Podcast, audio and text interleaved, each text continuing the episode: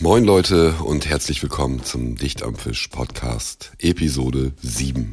Ja, ich glaube es ja selber kaum, aber euer Lieblingsangel-Podcast, der noch unregelmäßiger kommt als eure Partnerin oder euer Partner, ist endlich wieder zurück und endlich gibt's wieder guten Stoff für eure Ohren.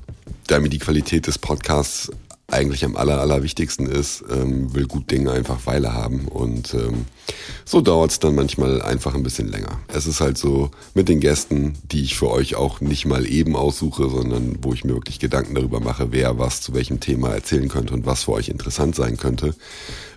Die müssen halt auch immer Zeit haben und dann muss man sich abstimmen, treffen und so weiter und so fort. Naja, Corona kam natürlich auch noch maßgeblich dazu und ja, jetzt geht's aber los, es geht weiter, es sind auch die nächsten Gäste schon eingetütet und da müssen wir auch nur noch Termine finden und dann geht es weiter und ihr könnt euch dann auf die ein oder andere geile Folge freuen.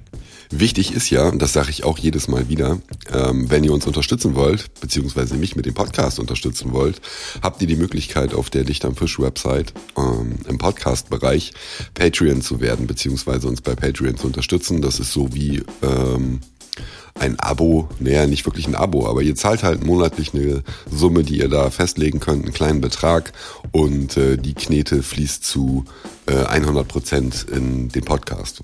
Ja, was kostet der Podcast? Na, Spritgeld, viel Zeit, Verpflegung und so weiter. Na, ich würde ja natürlich meine Gäste auch gerne mal auf eine Pommes einladen. Meinen jetzigen Gast aus dieser Episode habe ich zum Beispiel auf einen Döner eingeladen. Und ich kann mich noch gut dran erinnern, der erste, der mal was für den Podcast gespendet hat, war Brownie aus Rostock. Und Brownie hat damals die Corona-Tests für Bürger Domeyer und mich finanziert. Ja, Kleinigkeit, aber ist so. Ne, wenigstens nicht draufgezahlt. Also, wenn ihr Bock habt, uns zu unterstützen, checkt auf der Dicht am Fisch-Website mal den Podcast-Bereich. Da findet ihr einen PayPal-Donation-Link oder den Link zu Patreon und da gibt es tatsächlich schon ein bzw. zwei Personen, die uns da unterstützen und je mehr das werden, desto geiler wird's und desto mehr fühle ich mich ja unter Druck gesetzt zu liefern und desto länger ist auch der Hebel, argumentieren zu können, ey, ich brauche Zeit, weil ich verdiene damit Geld. Naja, wenigstens zahle ich nicht drauf. Mein heutiger Gast in der 7. Episode ist Adrian Prus. Falls ihr ihn nicht auf dem Schirm habt, Adrian arbeitet seit vielen Jahren in der Angelbranche und hat echt viel erlebt. Der ein oder andere kennt ihn vielleicht aus dem YPC, da hat er 2021 mitgefischt. Und ich bin zu Adrian nach Hause gefahren und war mit dem äußerst sympathischen und ultra entspannten Typen ein paar Barsche angeln. Und danach haben wir den Podcast aufgenommen und die Art, wie Adrian angelt, ist auch die Art, wie er lebt. Also er ist mega entspannt, total positiv und ergebnisoffen eingestellt und ja, ich hatte so ein bisschen das Gefühl, 3 Stunden mit Adrian abhängen ist halt auch wie eine halbe Woche Urlaub. Also es war sehr cool und ja, Adrian hat einiges zu erzählen gehabt. Ein Fazit hört ihr am Ende der Episode nochmal von mir. Und ob sein jetziger Job auch was für euch wäre und was er so den ganzen Tag macht und ob der überhaupt einen geregelten Alltag hat, das hört ihr jetzt. Viel Spaß. Ich sitze jetzt hier mit Adrian Prus, irgendwo im Nirgendwo in Niedersachsen. Dürfen wir sagen, wo wir sind? Nein, wir sagen es lieber nicht. Adrian, herzlich willkommen. Schön, dass du dabei bist. Vielen Dank für die Einladung. Wir starten mal ganz kurz für alle Leute, die dich nicht kennen oder nicht genau wissen, was du eigentlich treibst. Damit, wer bist du und was willst du von mir? Was will ich von dir? Von dir will ich heute einen schönen Podcast aufnehmen. Ja, okay. Das finde ich fair. Ja. Also, starten wir mal ganz vorne. Du heißt Adrian Prus, bist offensichtlich irgendwie Angler oder hast was mit dem Angeln zu tun, sonst wärst du nicht in dem Podcast hier. Genau. Und jetzt ist es schwierig, die Leute dahin zu führen, sich ein Bild von dir zu machen.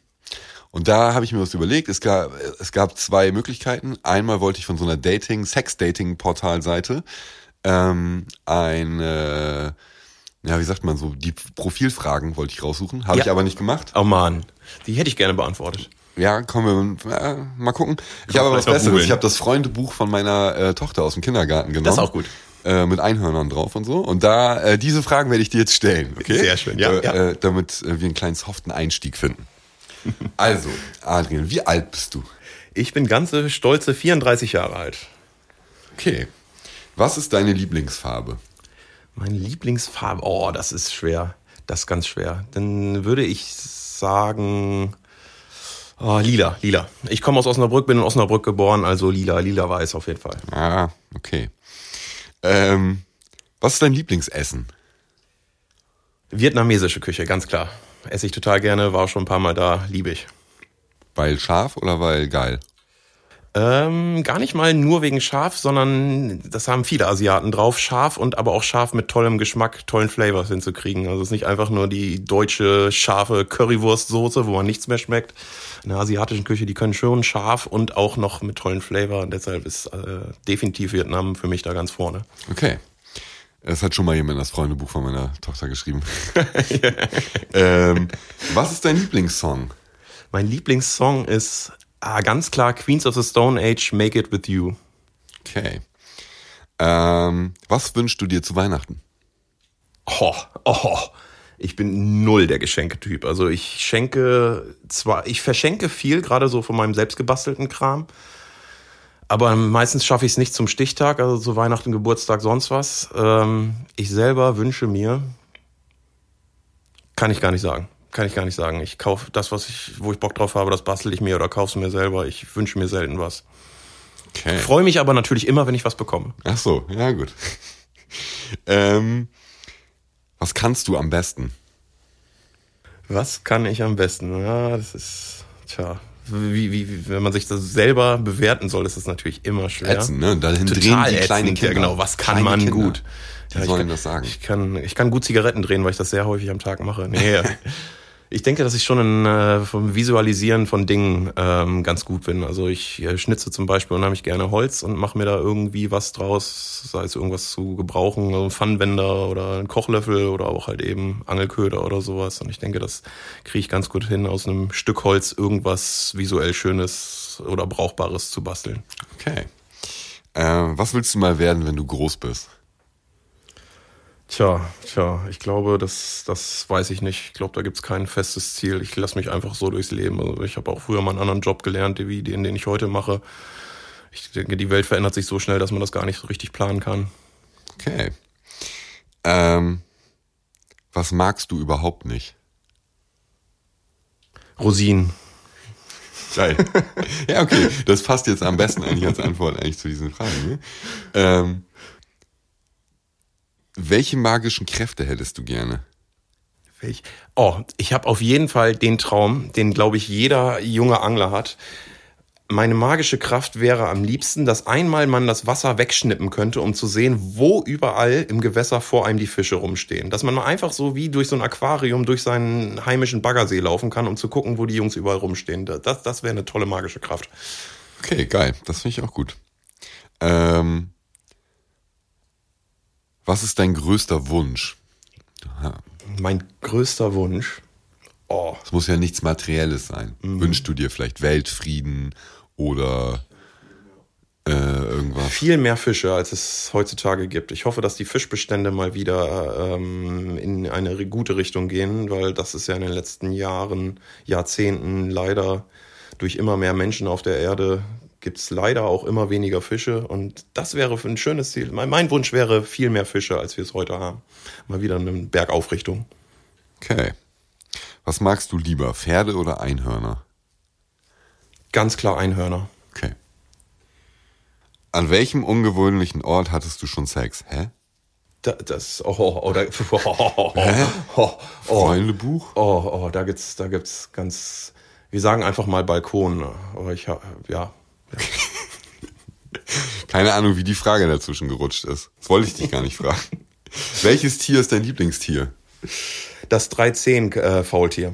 Ganz klar, ja, das ist cool. Den finde ich total entspannt. Das ist genau das Gegenteil von mir. Einfach ein Faultier, weil das einfach so langsam ist und planlos von Baum zu Baum wandert oder schwimmt und einfach ganz entspannt den ganzen Tag lang abhängt. Und ich bin genau das Gegenteil. Ich bin wie so ein aufgezogenes Männchen, was immer irgendwie irgendwas macht. Und dieses Faultier, das finde ich irgendwie cool, weil der hängt einfach nur mal ab und kann entspannen. Finde ich gut. Das ist echt geil. Das ist dein Spirit-Animal so ein bisschen. Mhm, auf jeden Fall. Okay. Was willst du unbedingt nochmal lernen in deinem Leben? Schmieden. Ich habe mir tatsächlich einen Amboss gekauft, ein ganz, ganz tolles Werkzeug, 130 Kilo schwer, und ich finde Schmieden toll. Dadurch, dass ich gerne Holz bearbeite, braucht man immer scharfe Messer in sämtlichen Formen, und deshalb habe ich mir jetzt einen Schmiedeamboss gekauft, weiß aber, dass Schmieden natürlich nicht irgendwie was ist, was man mal eben zwischen Tür und Angel macht. Also es wird schon ein Lernprozess sein, der über mehrere Jahre geht, aber da würde ich mich ganz gerne jetzt so reinfuchsen, das finde ich cool, meine Werkzeuge selber zu. Also keine Rambo-Messer oder Macheten, so einen Scheiß brauche ich nicht, aber Werkzeug für die Holzbearbeitung. Geil, finde ich gut. Ja, ich habe deinen Amboss eben schon gesehen. Ich werde auch bestimmt noch mal einen Angelhaken drauf schmieden. Ich habe aus Kambodscha habe ich einen Angelhaken, der aus dem M16-Lauf aus dem Vietnamkrieg geschmiedet wurde. Den habe ich auch hier, kann ich dir gleich mal zeigen. Ach geil, ja. Und ich werde bestimmt auch so für so größere Marlin- und Thunfischangeln und so bestimmt auch mal den einen oder anderen Haken selber schmieden. Da habe ich auch Bock drauf. Ja, finde ich geil. Das finde ich sehr gut. Okay, da sind wir jetzt auch bei einer tollen Überleitung. Vielen Dank dafür. Kommen wir mal zum Thema Angeln und schließen das Freundebuch. Danke, dass du in mein Freundebuch geschrieben hast. Ja, gerne, gerne. Und jetzt machen wir weiter. Dich zeichnet ja aus, dass du diesen Klassiker gemacht hast, dein Hobby zum Beruf gemacht hast so ein bisschen.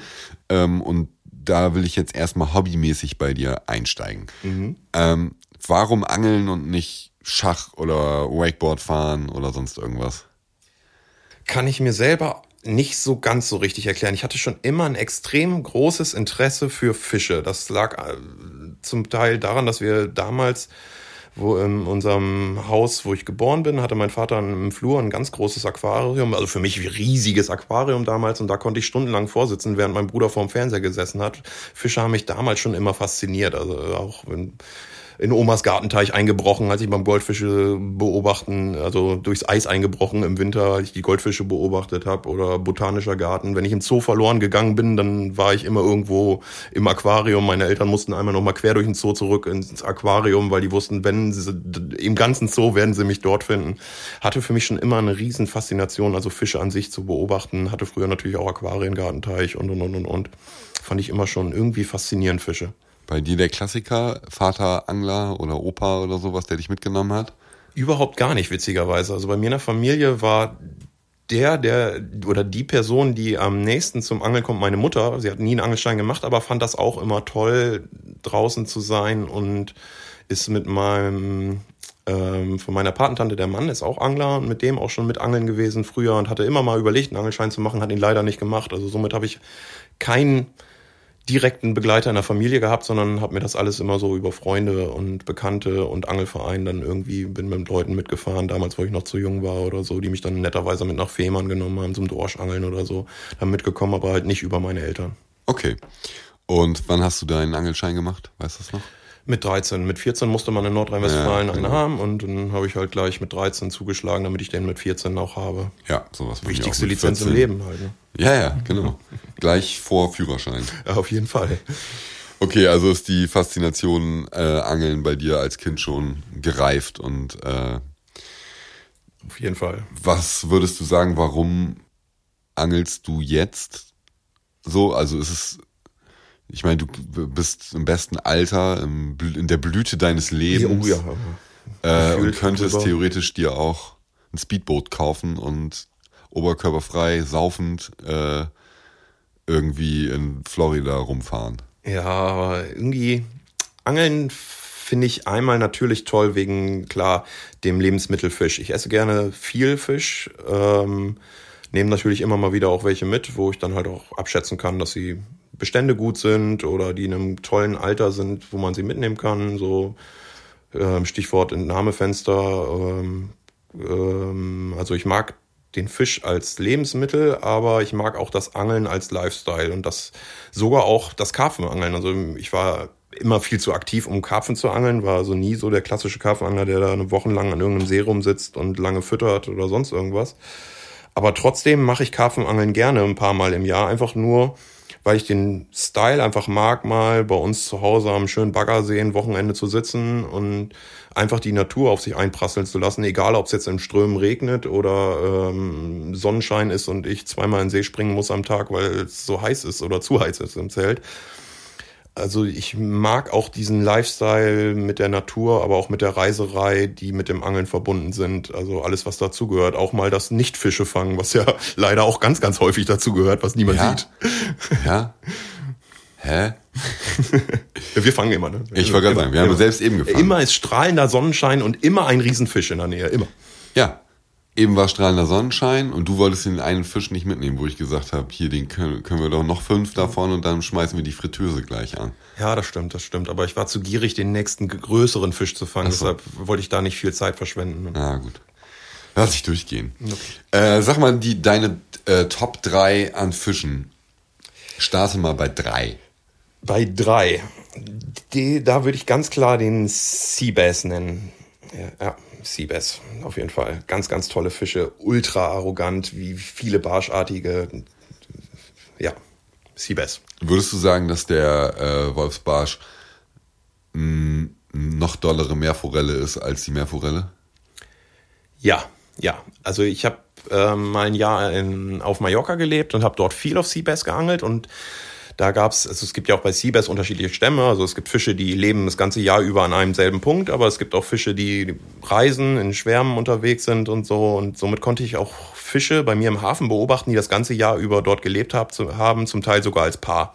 Also man hat so seine paar Felsen gehabt, wo man dann so 260er Seabass im Hafen gesehen hat und die auch immer das ganze Jahr über sichtbar da rumgeschwommen sind. Und aber man hatte auch reisende Fische, die halt durchs Becken mal reingezogen sind, aber da war halt total interessant zu sehen, wie zickig diese Fische wirklich sein können, weil man hat sie jeden Tag gesehen, aber so gut wie nie gefangen, egal was man denen dann hingelegt hat. Und an manchen Tagen hat man halt doch das Glück gehabt, dass man dann doch vielleicht mal den richtigen Köder oder das richtige Beuteschema oder vielleicht auch war es nur der richtige Zeitpunkt erwischt hat und dann konnte man mal einen davon fangen. Aber ich war unfassbar beeindruckt, wie arrogant und intelligent diese Fische sein können. Okay, geil. Sag mal, und Platz 2? Platz 2 wäre der Peacock Bass. Also ja, ein ganz, ganz toller Fisch. Habe ich das erste Mal in meinem Leben in Venezuela gefangen. War dieses Jahr nochmal den ganzen Januar über in Brasilien mit dem Kumpel Lucky aus Hamburg. Der ist dort dann ausgewandert und habe da eine Tour gemacht. Wir haben 6 verschiedene Arten Peacock Bass dort gefangen. Ist auch gerade, die können sich die Zuschauer gerne mal angucken. Ist gerade ein Video online, beziehungsweise ein Dreiteiler online. Tucanare, Brasil heißt der. Das geht halt um die Peacock Bass Angelei von Lucky und mir im Januar. Klickt gerne rein. Es sind ein paar schöne Bilder und dicke Fische aus Brasilien. Wo findet man das? Bei YouTube. Auf welchem Kanal? Ja, das ist jetzt eine gute Frage. Ich weiß gar nicht, wie Lucky seinen Kanal genannt hat. Ich denke mal Fishing Brasil. Ich suche euch das raus. Und dann packe ich euch das in den dazugehörigen Artikel zu diesem Podcast auf www.dichtamfisch.de natürlich. Kommen wir zu deiner Top 1. Ganz klar der Flussbarsch, den haben wir heute ja auch beangelt. Ah ja. Das war immer so der einheimische, wir haben bei uns in der Heimat Baggerseen, die extrem glasklar sind, zu den meisten Jahreszeiten zumindest. Und da waren das immer die spannendsten Fische, weil man sie halt visuell auch immer irgendwo gesehen hat. Und dann ist die Angelei halt auch spannend, wenn man die Fische schon, bevor man sie fängt, sieht und halt sieht, jede Aktion oder Reaktion auf Aktionen, die man mit dem Köder macht, in den Fischen sieht. Da lernt man eine ganze Menge über die Fische und das finde ich nach wie vor total spannend. Heute hatten wir es ja auch, dass die Fische da hinterhergekommen sind im Schwarm und kurz vor den Füßen dann erst reingetoppt sind oder so. Das finde ich immer total interessant, visuell die Fische vor einem zu sehen, wie sie eben reagieren auf deine Aktion, die du mit dem Köder machst. Ja, das war tatsächlich eben lustig. Ich würde es als lustig, ne? Weil lustige, keine großen Fische gefangen, aber war irgendwie kurzweilig und lustig. So, ne? Das böse Wetter war schuld, wie immer. Also natürlich. Es lag auf gar keinen Fall an unserer Inkompetenz, lag an dem Wetterumschwung und Wind und so. Und normalerweise fangen wir immer dicke. Ja. Sag mal, deine Lieblingsangeltechnik. Schön. Ganz den eine Woche lang Boilies anfüttern und dann Pop-Up-Schneemann auf. Nee. Ich würde schon sagen, in den letzten Jahren immer stärker schon die Hardbait-Angelei, also Wobbler-Angeln. Doch, das mache ich extrem gerne, ja. Okay, du hast nämlich verdächtig oft heute schon Karpfen gesagt. Ja, macht man halt auch mal. Ich finde schon, wie gesagt, den Lifestyle am See jetzt rumzusitzen, ist zwischendurch mal echt schön. Und was man auch ganz klar sagen muss, ist, dass auch der Karpfen einer der besten Kämpfer so ist. Also der hat schon verdammt viel auf der Brust im Vergleich zu vielen anderen bekannteren Fischen oder anglerisch bekannteren Fischen. Sicherlich nicht unrecht. Und auch, warte, da muss ich nochmal einwerfen, die Jungs werden extrem alt und auch schlau. Also auch das Karpfenangeln, wenn man da so ein bisschen tiefer reingeht, da merkt man auch, wie die Fische über die letzten Jahre dazu gelernt haben. Es sind halt häufig schon doch alte Fische, die großen Karpfen. Und da merkt man, dass die schon eine Menge in ihrem Leben mitgemacht haben und dadurch auch gelernt haben. Also es ist schon eine interessante Angelei, wenn man sich da tiefer mit befasst, auf jeden Fall. Total, ne? Also es gibt da, ich meine, mein lieber Freund Thomas Klefoth hat da eine Studie auch zugemacht.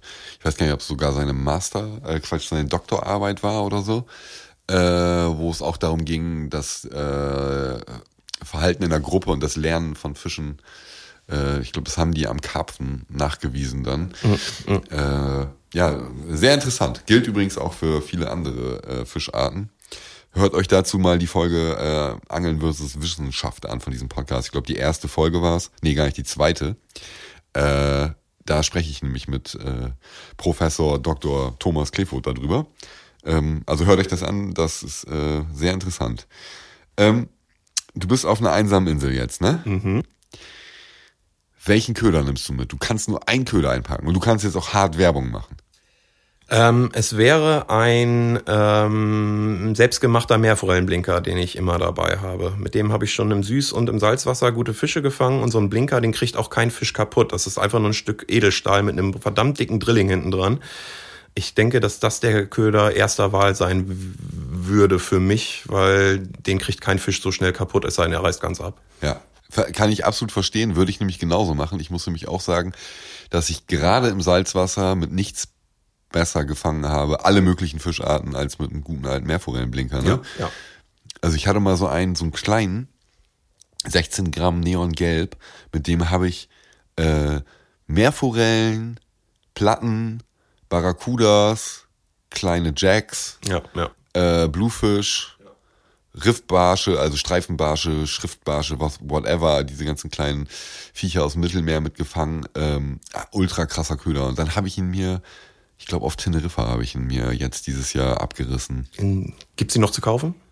Oder stimmt. Selbst gebaut. Nee, sonst auch der Effzett. Der Effzett ist auch nach wie vor ein Garant, egal wo man mit hinnimmt. Da habe ich mich in Indien mit meinem Guide in Indien drüber unterhalten. Und wenn man so überlegt, der Effzett-Blinker ist ein deutscher, ich glaube in Deutschland entwickelter Blinker. Ja. Und dieser Inder auf den Andamanen kannte diesen Köder und sagte auch sofort, ja, der fängt hier auch Fisch. So, wo ich so gedacht, irre, dass dieser deutsche Köder selbst in Indien auf den Andamanen beim GT-Angeln schon angekommen ist und bei den einheimischen Guides tatsächlich den Ruf hat, auch hier Giant Trevally zu fangen. Ja, fand ich total cool. Absolut geiler Köder, ne? Mhm. Also, das gleiche gilt ja auch für den Heintz-Blinker. Kennst du den Heintz-Blinker? Ja, klar. Mhm. Und da gibt's ja so eine Charge von Heintz-Blinkern, wo die Maschine, die gepresst hat, glaube ich, irgendwie kaputt war. Mhm. Und dadurch ist der nicht mehr gleichmäßig gelaufen, sondern zwischendurch immer ausgebrochen. Ah, okay. Und da gibt's jetzt so Nerds, die wahrscheinlich sogar noch schlimmer sind als diese Swimbait-Nerds, die genau aus dieser Charge, weil diese Blinker so krass laufen, dann diese Heinz-Blinker haben wollen, weil die fangen auch alles, ne, von Meerforelle bis Lachs und Hecht, also krasser Köder. Glaube ich sofort. Manchmal sind diese ganz kleinen Unterschiede dann doch der Unterschied, der es ausmacht. Das glaube ich sofort. Ja. Sag mal, dein Lieblingsland zum Angeln. Du kommst ja viel rum, haben wir jetzt schon gehört. Das stimmt.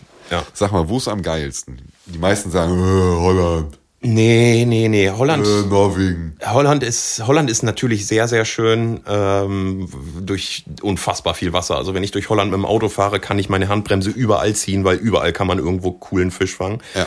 Also Holland ist natürlich schon cool und hat einen bombastischen Fischreichtum. Ich denke, dass ich eine meiner Wunschheimaten, Spanien, habe schon anderthalb Jahre in meinem Leben dort verbracht, mindestens. Spanien ist auch ein ganz, ganz tolles Land zum Angeln, weil man hat halt einmal die Küstenangelei im Mittelmeer, wo man irre Meeresfische fangen kann, angeln kann, und aber auch die Fluss- und auch Seenangelei in Spanien ist extrem toll. Ja, witzig, das sagen ja tatsächlich auch andere Leute, ne? Also ich sage jetzt keinen Namen, ich sage auch keine Region mal, aber Spanien ist schon krass, glaube ich, ne? Ja. Also haben sich unheimlich viele Habitate gebildet, halt dadurch, dass sie halt überall die Flüsse angestaut haben, um ihre ganzen Plantagen, Oliven, Pfirsiche, Orangen und anzubauen und in diesen Wasserspeichern haben sich halt so viele Fischarten breit gemacht. Ja, echt, du kannst geil. Auch alles da fangen. Ne? Ja. Einfach. Habe ich ja auch mal einen Artikel drüber geschrieben, über die DVD von Freddy und also Freddy Harbord und Oliver Mars von Urlaub nach Mars. Ja. Die, ich weiß gar nicht mehr, wie es war, ob sie 5 oder 6 Fischarten beangeln. Mit Kunstködern. In Spanien und dann von Plastik heißt die DVD. Genau, Plastik, genau. War zu bestellen, aber bei Neptun Master. Ich weiß gar nicht, ob es die da noch gibt. Gibt es übrigens auch bei Licht am Fisch einen Artikel, habe ich mal eine Rezension geschrieben. Krasser Angelfilm. Geiler Film, guckt mal rein. Wirklich gut. Und auch richtig schön zu sehen, wie komplett wahnsinnig die Jungs sind. Vor allem Freddy vorne weg. Er sagt auch, oder hat mir mal, jetzt leak ich hier mal was, er hat mir mal gesagt, es gibt so eine Szene, wo man den Wahnsinn in seinen Augen sieht, wo sie einfach stundenlang übers Mittelmeer fahren und Thunfische suchen und er einfach überall nur noch Thunfische gesehen hat und auf jeden Fall fangen die da, glaube ich, Thunfisch, Bachforelle, Hecht, Zander, Barsch, Black Bass und Wels, glaube ich, ne? Ja, ja. Oder ich glaube, die Barsch angeln die gar nicht. Barsch lassen sie, glaube ich, raus. Genau. Hecht, Zander, Black Bass, Wels und Thunfisch und Bachforelle, ja, krass. Und alles mit der Spinnrute. Und alles mit der Spinnrute, genau. Ich glaube, zwischendurch fischen sie auf Forelle, zumindest auch nochmal Fliege ein paar Mal. Aber ja, krass. Okay, Spanien, ja, finde ich gut. Finde ich eine stabile Antwort. Du angelst ja viel vom Kajak. Ja. Was findest du geiler, Boot oder Uferangeln? Und unter Boot zähle ich jetzt auch Bellyboot und Kajak. Ja, das ist jetzt schwer zu sagen natürlich. Also ich angel schon sehr gerne auch vom Ufer. Ich denke auch, dass man vom Ufer aus viel präziser angelt, dadurch, dass man einen festen Standpunkt hat und man sich auch mehr Gedanken um das Drumrum macht. Also man angelt häufig vom Ufer kleinere Spots und die auch ordentlicher aus. Und ich mag beides. Wenn ich mich für eins entscheiden müsste, würde ich schon das Kajak nehmen, also Bootsangeln, weil ich damit einfach flexibler bin, gerade auch bei großen Gewässern oder Meeresangelei. Aber ich angel schon auch sehr, sehr gerne vom Ufer. Ja, ich erwische mich da auch immer bei, dass ich, wenn ich vom Boot angel, ich angel fast nur noch vom Boot, dann guckst du auf die Uhr und denkst, wo sind denn jetzt die letzten 5 Stunden hin? Und du hast die 5 Stunden einfach damit verbracht, von Spot zu fahren. Mhm. Und wenn dann irgendwie an einem Spot so, das passt irgendwie nicht so, oder auf dem Echolot ist nicht zu sehen oder irgendwas ist, und dann haut man dann gleich wieder ab. Mhm. Und wenn man da vom Ufer angeln würde und man vorher 20 Minuten durch irgendwelche Felder gerannt ist und über Zäune geklettert ist, dann angelt man den Spot sicherlich besser aus. So, da gebe ich dir völlig recht. Ne? Also das ist auch gar nicht immer so das Allergeilste vom Boot. Ja, auch dadurch, dass man sich nicht bewegt. Auf dem Boot hat man immer mal wieder, wenn man Wind hat, ein bisschen Drift, ein bisschen Wellenbewegung. Und das hat man vom Ufer halt nicht. Vom Ufer aus steht man wie auf einem Fundament. Und dadurch ist die Köderführung auch eine andere. Und es kommt halt auch der Zug nicht. Wenn man ein driftendes Boot hat, dann kommt ja immer auch ein bisschen Grundzug auf den Köder. Dadurch, dass das Boot ja driftet und man damit ja entweder auf den Köder zudriftet oder eben vom Köder weg, läuft der Köder auch anders, wenn man den von einem festen Standpunkt aus angelt oder halt vom verankerten Boot. Ja. Und wenn du jetzt dich entscheiden müsstest, Boot oder Kajak? Dann ganz klar das Kajak. Kajak mag ich. Ich habe mir relativ früh gleich einen Native-Kajak fahre ich ja, das hat so einen Tretantrieb mit so einem Propeller. Das habe ich mir relativ früh, als so die ersten aus den USA nach Europa rübergewandert sind, habe ich mir eins gekauft und bin nach wie vor glücklich über die Entscheidung, weil gerade in Deutschland, ich habe viel in Norddeutschland geangelt, habe eine Zeit lang in Hamburg gewohnt oder in der Nähe von Hamburg, da war immer das Problem, dass man halt in Deutschland auf kaum Gewässer drauf darf mit einem Boot, mit Motor, wenn, dann müsste man rudern und da habe ich dann schon gleich gesagt, nö, ich hole mir einen Kajak, weil das kann ich selber alleine ins Wasser reinkriegen, ohne Slipstelle und kriege es auch alleine wieder raus und bin flexibel. Und letztendlich ist das Kajak immer noch schnell genug, um die Größen an Gewässern, die wir in Deutschland haben, voll zu beangeln. Also auch, wenn man so belegt, Plöner See habe ich früher viel geangelt, aber den fahre ich auch mit dem Kajak an einem Tag mal eben einmal ab. Also da brauche ich jetzt keinen Motor für und komme mit dem Kajak noch sehr gut aus. Und das ist der größte See Schleswig-Holsteins, also was soll da noch kommen? In anderen Ländern gibt es natürlich größere Seen, wo das dann schon eher Sinn macht. Ja, ich finde es auch. Motor halt. Ich habe mir auch einen Angelkajak geholt. Ich habe dieses Savage Gear Kajak, das aufblasbare. Aber das cool, E-Rider, nicht das Highrider, sondern das mit Spiegel hinten dran, wo ich auch einen E- oder Benzinmotor ranmachen kann. Einfach weil ich das dann auch als Schlauchi nehme, sozusagen für Gewässer, wo ich dann mit dem Motor drauf fahre. Ne? Ja, ja. Oder ich kann es halt paddeln wie ein Kajak. Ja, ja. Und es ist schon cool, ein cooles Boot. Ja. Und da habe ich mal einen Freund von mir, der auch einen Kajak mit Tretantrieb hat, mit Pedale und Propeller. Nee, mit Flossen gibt's das ja auch, ne? Ja, genau. Mit Flossen hat er das. Ja. Und wenn wir da auf einem Fluss angeln, der Strömung hat, bin ich bei ein bisschen Wind echt gearscht mit meinem Aufblas-Kajak und Paddel. Ja, ne? Und da haben wir es teilweise echt mal gehabt, dass wir so ein paar Kilometer Flussstrecke gemacht haben. Kleiner Fluss, ne? In Holland würde man den Polder nennen. Er musste mich halt echt zurückziehen. Ne? Ja, wir haben eine Leine ran gemacht. Ich habe noch mitgepaddelt, aber ich wäre da alleine nicht mehr zurückgekommen. Ne? Ja. Also Kajak mit Tretantrieb, schon geiler Scheiß. Also finde ich auch echt, wenn das nicht so teuer wäre, wäre das noch eine Sache, die ich zu Hause versuchen würde, bei Regierung durchzukriegen. Aber ich würde mir dann wahrscheinlich eher ein John-Boot kaufen, was man so einfach umgedreht in den Garten legen kann und was man rudern kann, wo man einen Motor ranmachen kann, wo du mit zwei Leuten geil drin stehen und werfen kannst. Das finde ich halt auch sehr attraktiv, ehrlich gesagt, zum Angeln. Aber auch da wäre ja das Problem wieder beim kleinen Fluss mit Rudern, ist auch wieder scheiße. Eben. Deshalb, für mich ist Kajak nach wie vor eine schöne Wahl. Kann ich alles mitmachen, was ich möchte. Okay, kommen wir jetzt mal zu negativen Themen. Oh. Was findest du beim Angeln richtig scheiße? Ja, was finde ich beim Angeln richtig scheiße? Müll am Ufer, das finde ich richtig scheiße. Den Müll, den man überall... Ich war mal in Indonesien und da haben die extra Ranger auf den Inseln angestellt, die dort nur von morgens bis abends diese Mauer an Müll wegräumen, die dort angespült wird, damit die Schildkröten ihre Eier ablegen können. Und das fand ich schon echt übel, dass da Leute wirklich angestellt sind, nur um diesen ganzen Müll dort wegzupflanzen. Also Müll am Wasser, das finde ich das finde ich das Traurigste am Angeln, ja. Hatten wir eben auch richtig krass, ne? Also war das eigentlich Streetfishing, was wir gerade gemacht haben? Ich glaube, das war schon, also Graffitis waren in der Nähe, Gebäude waren in der Nähe, wir hatten Tonschuhe an, aber leider keine weißen Tonschuhe. Genau, das wollte ich sagen, weil ich hatte keine weißen Tonschuhe an. Aber ich denke, das war schon Streetfischen und sah leider halt auch dementsprechend aus. Also es war echt widerlich, Mann. Also, und ich möchte dazu sagen, hier in der Nähe, wo wir gerade geangelt haben, hat Horst Hennings mal geangelt und da gibt es eine legendäre Szene von ihm, da habe ich dir vorhin auch von erzählt, wo Horst Hennings am Wasser steht und sagt, Streetfishing, ich habe einen Hänger nach dem anderen in den Pissgraben hier, ich habe keinen Bock mehr auf die Scheiße. Das war ganz lustig. Ja, kann ich manchmal ein bisschen nachvollziehen. Ja, gut. Angeln, auf jeden Fall. Müll beim Angeln ist komplett Müll, ja. Okay, kommen wir zum Thema Müll beim Angeln. Was ist dein Beruf? Was ist mein Beruf? Also ich habe mal was Anständiges gelernt. Ich bin nämlich Maurer- und Betonbaumeister, aber im Moment bin ich im Marketing, im Angelbereich tätig, ja. Ich weiß ja, dass dein Vater auch was Anständiges gelernt hat, so wie du, ne? Der ist Tischlermeister, ja. Genau. Was hat der gesagt, als du gesagt hast, ich bin jetzt im Marketing, im Angelbereich tätig?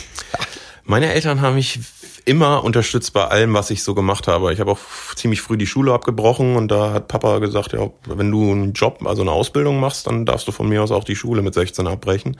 Also mein Vater oder meine Familie ist eine super tolle Familie, wie man sie sich nur wünschen kann, die einem eigentlich immer bei allem unterstützt haben. Deshalb, als ich ins Angeln-Business gegangen bin, das fand er eigentlich ziemlich cool, den Schritt, und hat mich da immer unterstützt. Okay. Liebenswerte Eltern, definitiv. Das klingt super. Ich überlege gerade, ja doch, wir machen das erstmal so. Ich kitzel gleich, du hast dich ja so verhalten geäußert gerade. Deswegen werde ich das gleich alles dir aus der Nase ziehen. Ja. Aber fangen wir jetzt mal eben mit deiner beruflichen Laufbahn an. Also du hast Schule gemacht, hast mit 16 gesagt, kein Bock mehr auf die Scheiße. Genau. Ich breche jetzt ab und hast dann eine Ausbildung gemacht. Genau. Wahrscheinlich zum Maurer. Beton- und Stahlbetonbauer. Und dann hast du das durchgezogen und hast dann irgendwie deinen Meister noch. Genau, dann habe ich relativ früh meinen Meister gemacht. Dann war ich mit 20 Meister und dann stand ich halt auf der Baustelle und habe mir mit 23 gedacht, das kann ja jetzt irgendwo nicht das Ende sein. Jetzt habe ich schon einen Meisterbrief mit 20 und dann bin ich nochmal studieren gegangen und dann ging auch das, wo du jetzt drauf ansprechen wolltest, nämlich das Angeln als Beruf irgendwann los. Dann habe ich irgendwann Baubetriebswirtschaft in Osnabrück angefangen zu studieren und in dem fing das dann an, dass Zebco auf mich aufmerksam geworden ist, weil ich immer viele Angelsachen damals schon selber gebaut habe. Also ich habe Rutenbau viel gemacht, ich habe Köderbau viel gemacht, habe selber rumentwickelt, eigene Köder auf den Markt oder nicht auf den Markt gebracht, sondern in meine Köderbox gebracht und da sind natürlich viele drauf aufmerksam geworden, unter anderem die Firma Zebco und die haben mir dann damals einen Job als Produktmanager angeboten, den ich natürlich angenommen habe, weil jeder Angler träumt natürlich irgendwie im Leben davon, mal durchs Angeln sein Geld zu verdienen. Und ja, die Chance habe ich dann genutzt und war dann noch fast 7,5 Jahre insgesamt bei Zebco. Davon habe ich 5,5 Jahre dort auch im Büro gesessen, habe da dann alles Mögliche so für den anglerischen Markt entwickelt. Hast du da nur Raubfisch-Sachen gemacht oder hast du nur für Quantum Sachen gemacht oder hast du auch gemacht, so ein bisschen Black Hat, ja, ne? Ja. Ja, ich war für mehrere Brands zuständig. Also du darfst hier Marken sagen, ne? Ja, ich weiß. Also ich habe alles gemacht eigentlich, was so in der europäischen Angelei gemacht wird. Das Einzige, was mir sehr abgenommen wurde, war der Wettkampfbereich, also Competition Fischen, also Fiedern, Kopfrutenangeln und so. Da hatten wir einen Berater aus England, weil da der Markt halt stärker ist und der hat dann mit dem anderen Produktmanager hauptsächlich den Browning-Bereich halt der bekannt ist für diese Angelei, betreut. Also somit war das raus, aber alles andere habe ich gemacht. Ich habe mit Stefan Seuss zusammen Welsrouten gemacht. Ich habe mit Babs und Freddy Harbord Raubfischsachen gemacht. Ich habe aber auch mit Robin Illner Karpfensachen gemacht. Also so eigentlich die ganze breite Palette, die man in Europa irgendwie Fische fängt. Ja. Okay, und dann warst du bei Zebco 7 Jahre ungefähr. Genau. Und dann kam Tag X. Ich habe nämlich festgestellt, dass man zwar im Angelbereich arbeitet, aber ich war halt nur noch 3 bis 4 Mal im Jahr in China, Vietnam, Japan unterwegs, auf irgendwelchen Messen, aber natürlich auch in den Factories, wo produziert wird, um die ganzen Prozesse zu beschleunigen, aber auch zu begleiten von den Produkten. Das beschleunigt halt natürlich auch die Entwicklung, wenn man regelmäßig bei denen vor der Tür steht, die es produzieren sollen. Und habe dann aber festgestellt, dass ich überhaupt gar nicht mehr selber zum Angeln kam. Also alle hatten die tollsten Köder und tollsten Routen und das tollste Tackle und alle konnten damit schön angeln gehen. Und ich saß aber irgendwie in China in irgendwelchen Factories rum und durfte den Leuten beim Angeln zusehen. Und da habe ich irgendwann gesagt, nee, jetzt reicht's mir. Ich will wieder selber viel mehr Zeit am Wasser verbringen.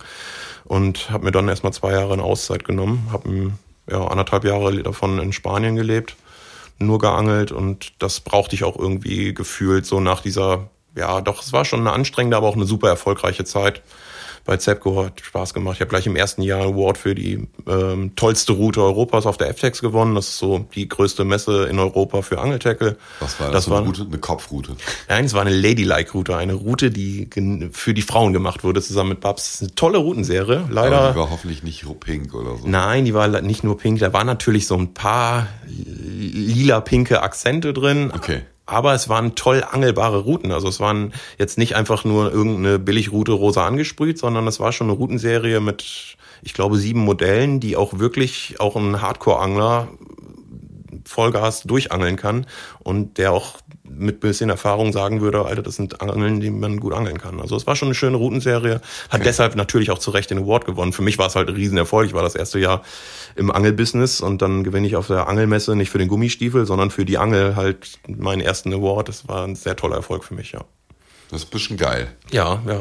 Okay, da hast du den Beschluss gefasst, du willst selber mehr ans Wasser, willst aber in der Angelbranche weiterarbeiten und nicht wieder auf dem Bau. Ja, also ich habe es nie ausgeschlossen, wieder mal auf dem Bau zu arbeiten. Ich bin halt gerne auch irgendwie körperlich aktiv und schaffe auch gerne was man am Ende des Tages, wenn man ganz Tag lang am PC arbeitet, irgendeinen Videoschnitt macht, sieht man nicht viel von dem, was man ganz Tag lang fertig bekommen hat, leider. Wenn man aber einen Schrank oder eine Küche aufbaut, dann sieht man am Ende des Tages eine Küche. Und deshalb mag ich schon das Handwerken nach wie vor und würde nie ausschließen, nochmal auf den Bau zu gehen.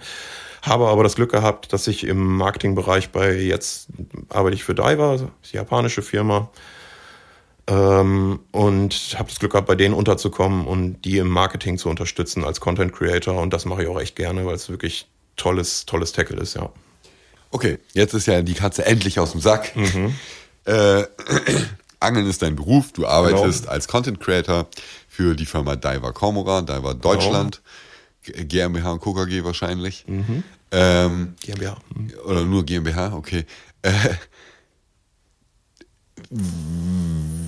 Viele Leute stellen sich das sehr romantisch vor. Und ich habe dir heute Morgen, als ich hier ankam, oder heute Vormittag, mal erzählt, dass es von, ich glaube, Christopher Jung so ein Video mal gab auf YouTube, ich weiß nicht, ob es das noch gibt, wo er den Alltag eines Teamanglers entromantisiert, so, ne, dass alle denken so, hey, boah, die sitzen den ganzen Tag zu Hause und planen irgendwelche geilen Angeltrips und dann kriegen die 3-mal in der Woche ein Paket und da ist Tackle drinne und dann fischen die das und dann machen die ein paar Videos und ein paar geile Fotos und dann haben die jede Woche 2000 Instagram-Follower mehr und so weiter und so fort.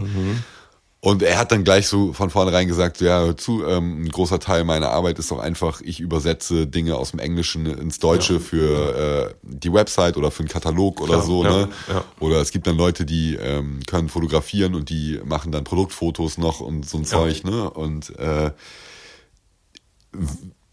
ich kenne dich ja ein bisschen jetzt und ich finde, du entzauberst das Ganze auch auf eine charmante Art und Weise.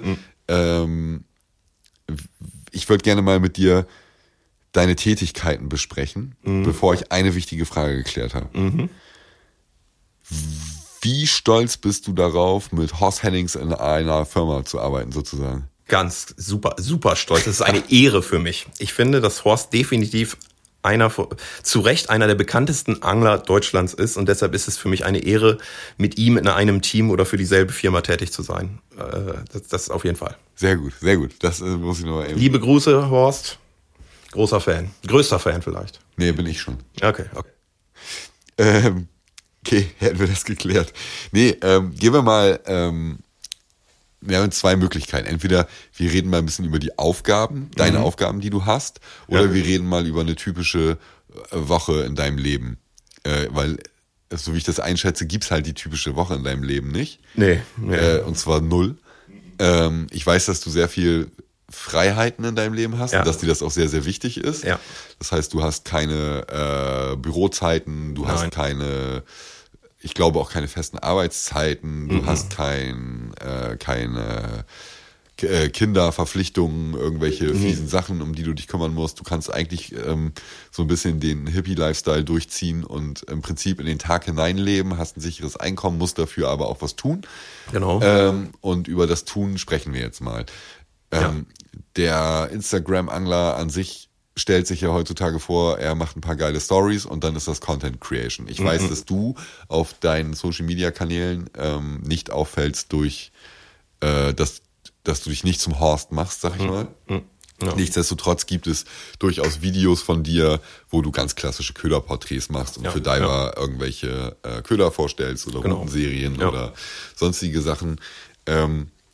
Aber du rennst nicht den ganzen Tag wie ein, nennen wir sie mal, Influencer. Ja, es ist ein ganz komischer Trend ja geworden bei Instagram. Mittlerweile jeder, der angelt, ist auch gleich irgendwie einer, der Werbung macht für irgendwas, warum auch immer. Was ich bis heute nicht so richtig verstehe. Weil jeder, der irgendwie was fängt, macht dann Werbung in seinem eigenen Sinne irgendwie für das. Und ich frage mich manchmal, warum und wofür und ob man das wirklich auf seinem eigenen Instagram alles so festhalten möchte, das verstehe ich mittlerweile auch nicht mehr so richtig. Wen das interessiert, ist ja auch immer noch die wichtigste Frage. So, ne?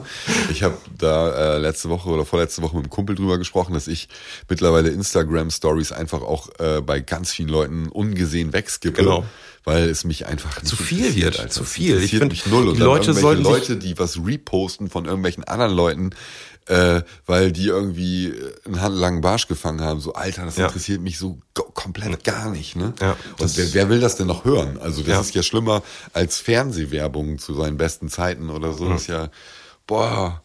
Schlimm, ich verstehe es auch nicht mehr. Also das machst du den ganzen Tag? Das mache ich den ganzen Tag, das ist mein Job, den Leuten auf den Sack zu gehen mit all dem, was ich morgens frühstücke, Mittag esse und Abend esse und wann ich beim Friseur war und nebenbei halte ich dann Angelköder, die Kamera, ich muss... Bei Daiwa habe ich ein festes Kontingent an Foto, Video und Textmaterial, was ich denen für deren Social-Media-Kanäle zur Verfügung stelle. Und das ist eigentlich mein Job, aber natürlich in Verbundenheit mit einer logischen und ehrlichen Angelei, also auch mit deren Produkten, dass man die auch wirklich benutzt, sich damit befasst und damit dann halt eben auch die Fische fängt oder halt eben auch nicht. Und da habe ich echt schon Spaß dran. Das ist auch mehr Arbeit, als alle immer so glauben. Alle glauben, ja, das ist ganz einfach, man fährt mal eben los und fängt seinen Fisch und macht davon ein Foto und zeigt den Köder und dann ist der Drops gelutscht. Aber es muss ja trotzdem immer noch spannend für einen selber bleiben. Also es muss ja auch immer mal wieder irgendeine Abwechslung rein und man will ja auch nicht Tag ein, Tag aus ein ganzes Anglerleben lang dasselbe Gewässer beangeln und dieselben Fische und mir wird das irgendwann zu langweilig, deshalb fächere ich mich ein bisschen breiter und mache halt mehr Fischarten und auch ein paar mehr Kontinente, weil es dann auch immer spannend bleibt für mich. Okay, Werden wir jetzt mal konkreter. Mhm. Also du lieferst Bild- und Videomaterial. Genau. In einer hohen Qualität. Das heißt schon mal, du bist nicht nur Angler, sondern kennst dich auch mit Fotografie und Filmen aus. Genau. Das musst du schon mal können. Schreibst du auch Sachen für Daiwa? Jein. Also ja, ich schreibe und veröffentliche nach wie vor Artikel. Da war ich früher mal viel aktiver. Habe früher bestimmt 20 Artikel im Jahr veröffentlicht. So viele mache ich jetzt mittlerweile nicht mehr. Also Artikel auch im Ausland. Heißt, also in Angelzeitungen. Für Angelzeitungen, ja. Jetzt mittlerweile mache ich so meine, ja, ich würde sagen 4 Artikel im Jahr für die Angelzeitung. Leider gehen die Angelzeitungen ja auch immer so ein bisschen runter, dadurch, dass Social Media, YouTube so stark geworden ist. Früher, vor 10, 15, 20 Jahren, da gab's das alles noch nicht in dem Maße, wie es heutzutage gibt. Da wurde halt viel mehr Angelzeitungen gelesen. Mittlerweile sind halt doch die Social-Media-Kanäle viel, viel stärker geworden. Und dementsprechend muss man die, wenn man ein vernünftiges Marketingpaket hat, auch die gut bedienen. Ne? Ja, definitiv. Okay, das heißt, schreiben kannst du auch. Mhm. Angeln kannst du offensichtlich auch. Dank der Rechtschreibfunktion auf dem Rechner. Ja. Nee, Angeln kannst du offensichtlich auch, auch viel, sehr vielseitig, wie ich finde, also vornehmlich Spinnfischen, klar, und auch Raubfische, aber ja auch weltweit, ne? Also wir haben Peacock gehört, wir haben vorhin darüber gesprochen, wie gern und viel du in Norwegen angelst und da auch tatsächlich sehr gut gefangen hast bei deinem letzten Trip und du hast also vielseitige Aufgaben. Daiwa erwartet von dir Material. Also das ist, du musst liefern. Ja. Das ist schon mal klar. Das heißt, du stehst wenigstens ein bisschen unter Druck. Ja. Du verdienst aber damit ja auch Geld. Also du kriegst ja ein Gehalt, glaube ich, ne? Oder kriegst du Honorar oder Gehalt? Nee, ich habe ein Gehalt. Ich bin fest angestellt. Fest angestellt, bist versichert tatsächlich. Ein Pipapo, hast einen Firmenwagen, wie ich eben gesehen habe. Und deine Ansprechpartner sind, ich weiß nicht, dürfen wir leaken, wie Daiwa in Deutschland aufgestellt ist oder Daiwa Cormoran oder sollte man da nicht drüber sprechen? Da reden wir nicht so viel drüber. Okay, also jeder kennt Daiwa. Daiwa ist ein riesengroßes Unternehmen aus Japan. Das ist schweinegutes Tackle. Gerade im Bereich von Rollen natürlich super bekannt. Ich fisch persönlich auch nur Daiwa-Rollen. Aber ja, mittlerweile auch gut aufgestellt im Bereich Routen in Europa und im Bereich Terminal Tackle und Köder. Ja, ja. Schnüre nicht zu vergessen. Schnüre, japanische Schnüre sind extrem gut. Und ich weiß nicht, glaube ich, die bekannteste ist ja diese J-Braid oder 8-Braid oder wie heißt die? Ja, J-Braid gibt's beide, ne? J-Braid, 8-Braid, ja. Und die neue ist J-Braid Grand. Geniale Schnur.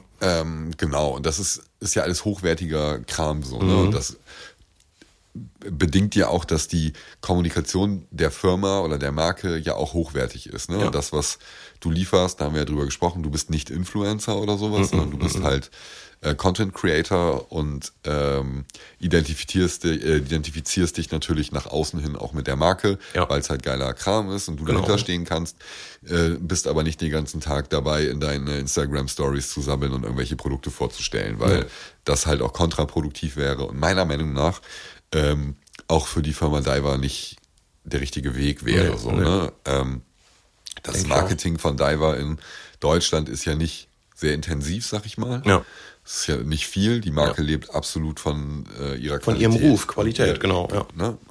Und deswegen ist das auch immer so ein kleines Mysterium. Ne? Also man sieht ja auch, die Gang, die da zusammenkommt, ist ja vielseitig, aber dann doch irgendwie von einem Schlag. Ja. Wenn man sich anguckt, wer jetzt im Daiwa-Team, ist es ein offizielles Team oder sind es einfach von Daiwa unterstützte Angler?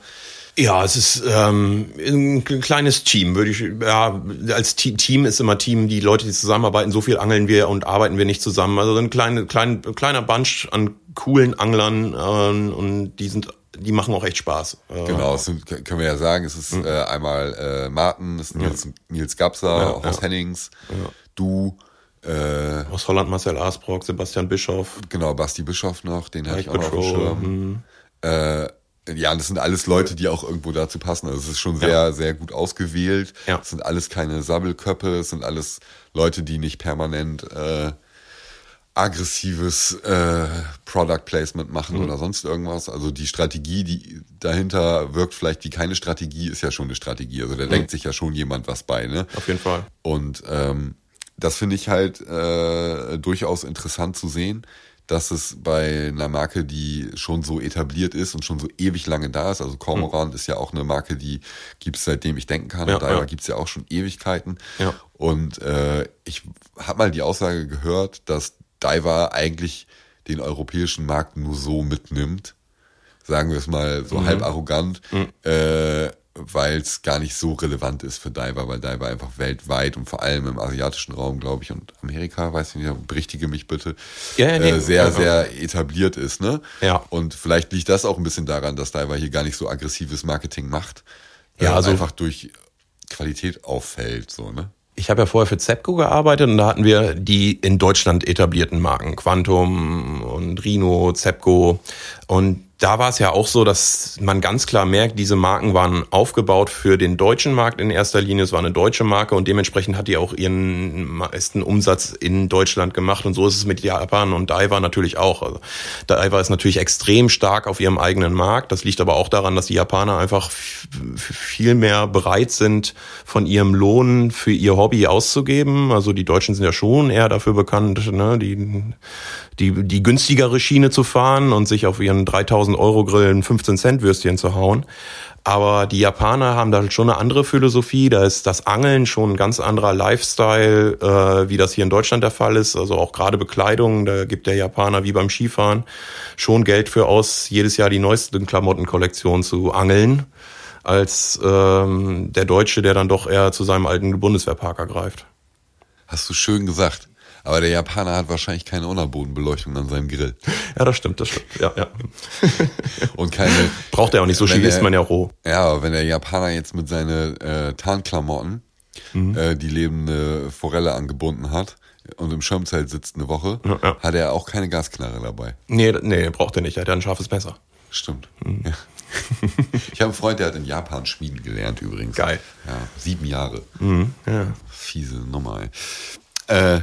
Ja, okay, Daiwa, Kurzporträt der Firma Daiwa, also ganz, ganz tolle Marke, habe lange überlegt. Ich hatte natürlich nach Zebco, dadurch, dass ich im Markt gearbeitet habe, eigentlich zu jeder großen Firma, die in Europa bekannt ist, Kontakt, weil man sich von den Messen kennt, aber auch von den Factories aus China oder irgendwelche Produktmeetings, keine Ahnung. Auf jeden Fall bin ich natürlich gut vernetzt im Markt und hatte dann natürlich auch mehrere Firmen auf dem Schreibtisch liegen, wo ich so überlegt hätte, eventuell irgendwie in irgendeiner Art und Weise vielleicht auch wieder Produktmanagement was zu machen.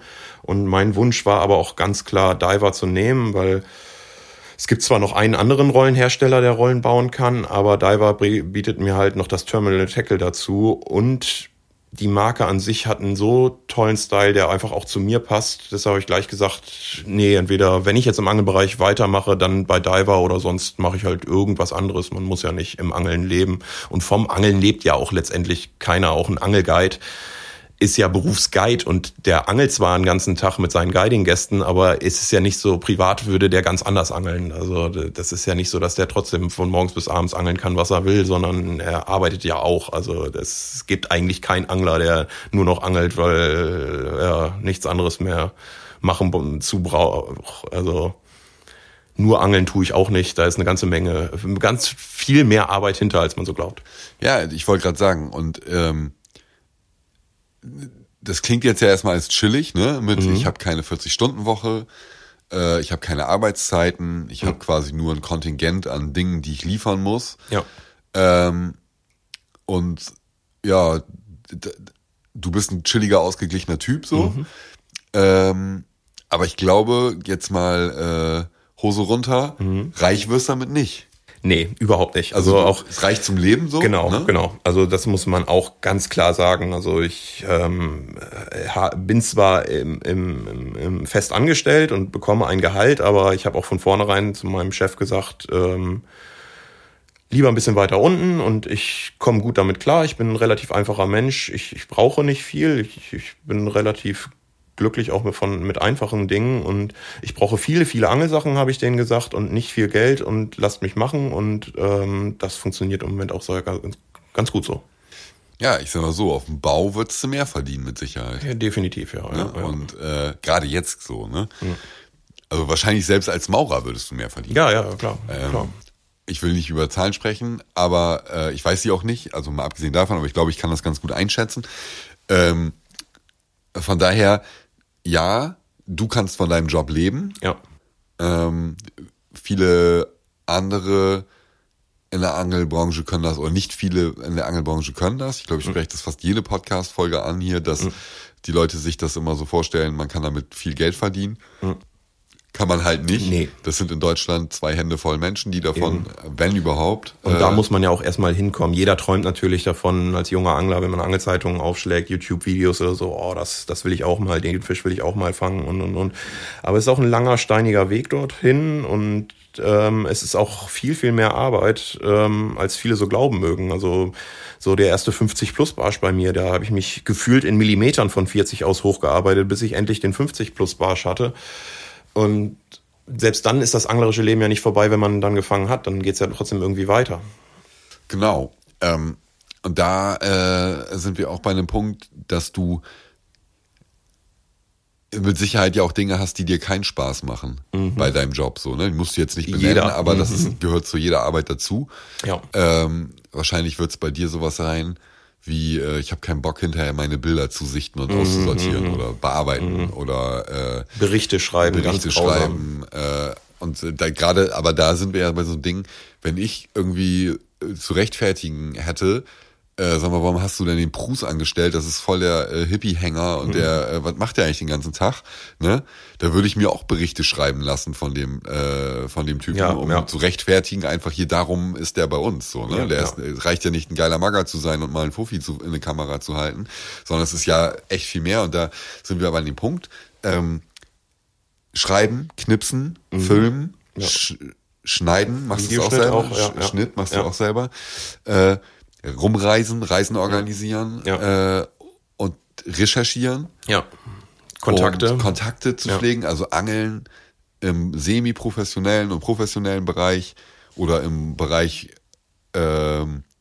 wo Angeln mehr ist als, sag ich mal, am Wochenende mal losgehen und ein bisschen angeln. Ja.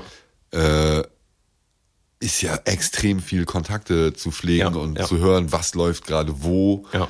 Wer hat wo was gefangen, mit welchem Köder, welche Technik und welche Uhrzeit, bla bla. Das gehört ja auch nochmal dazu. Ja. Und wenn du das alles zusammen hast, musst du ja auch noch erstmal dahin fahren. Ja. Musst du ja erstmal was fangen. Eben, und dann auch genau die Zeit erwischen. Also jeder kennt's, man kommt am Spot an, wo eigentlich die großen Fische stehen und das ist eigentlich ganz einfach. Man weiß, welcher Köder, welche Farbe, welche Technik und dann funktioniert es aber eben halt doch nicht. Und das passiert ja jedem Angler, also mir auch mal. Dass du halt wirklich, eigentlich ist alles perfekt und eigentlich stimmt alles, aber die Fische kommen doch nicht. Und da muss man halt schon dann auch häufig die Zähne zusammenbeißen und das nochmal 2-3 Tage probieren oder halt doch eben umschalten und irgendwo etwas anders machen, um doch dann den Fisch zu fangen.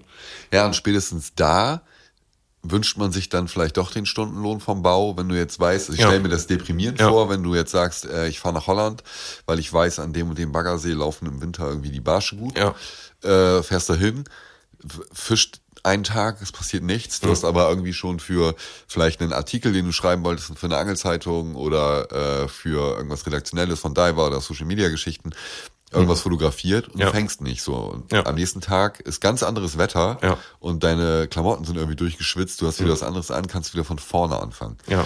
Ne? Weil die Fotos nicht zum Vortag passen. Weil dann fängst du wieder nix und dann musst du nochmal einen Tag dranhängen, deine Freundin anrufen und sagen so, ey, du, ich habe hier immer noch nichts gefangen, aber ich muss diesen Monat noch liefern und ich habe letzten Monat schon 15 Bilder zu wenig abgegeben und habe gesagt, ich regel dafür das und das und dann stehst du unter Druck und musst halt unter Druck noch den großen Barsch fangen, ne?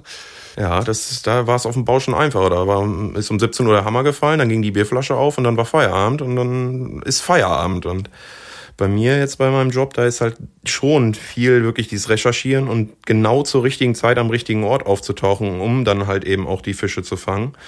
Und das ist manchmal echt komplex und auch viel, viel mehr Arbeit. Dann bleibt man wirklich, wie du schon sagst, 1, 2 Nächte länger oder auch einfach nur den Tag. Du sagst zu deiner Frau, ich bin zum Essen wieder da, und dann bist du eben doch nicht zum Essen wieder da, und obwohl du ihr versprochen hast zu kochen.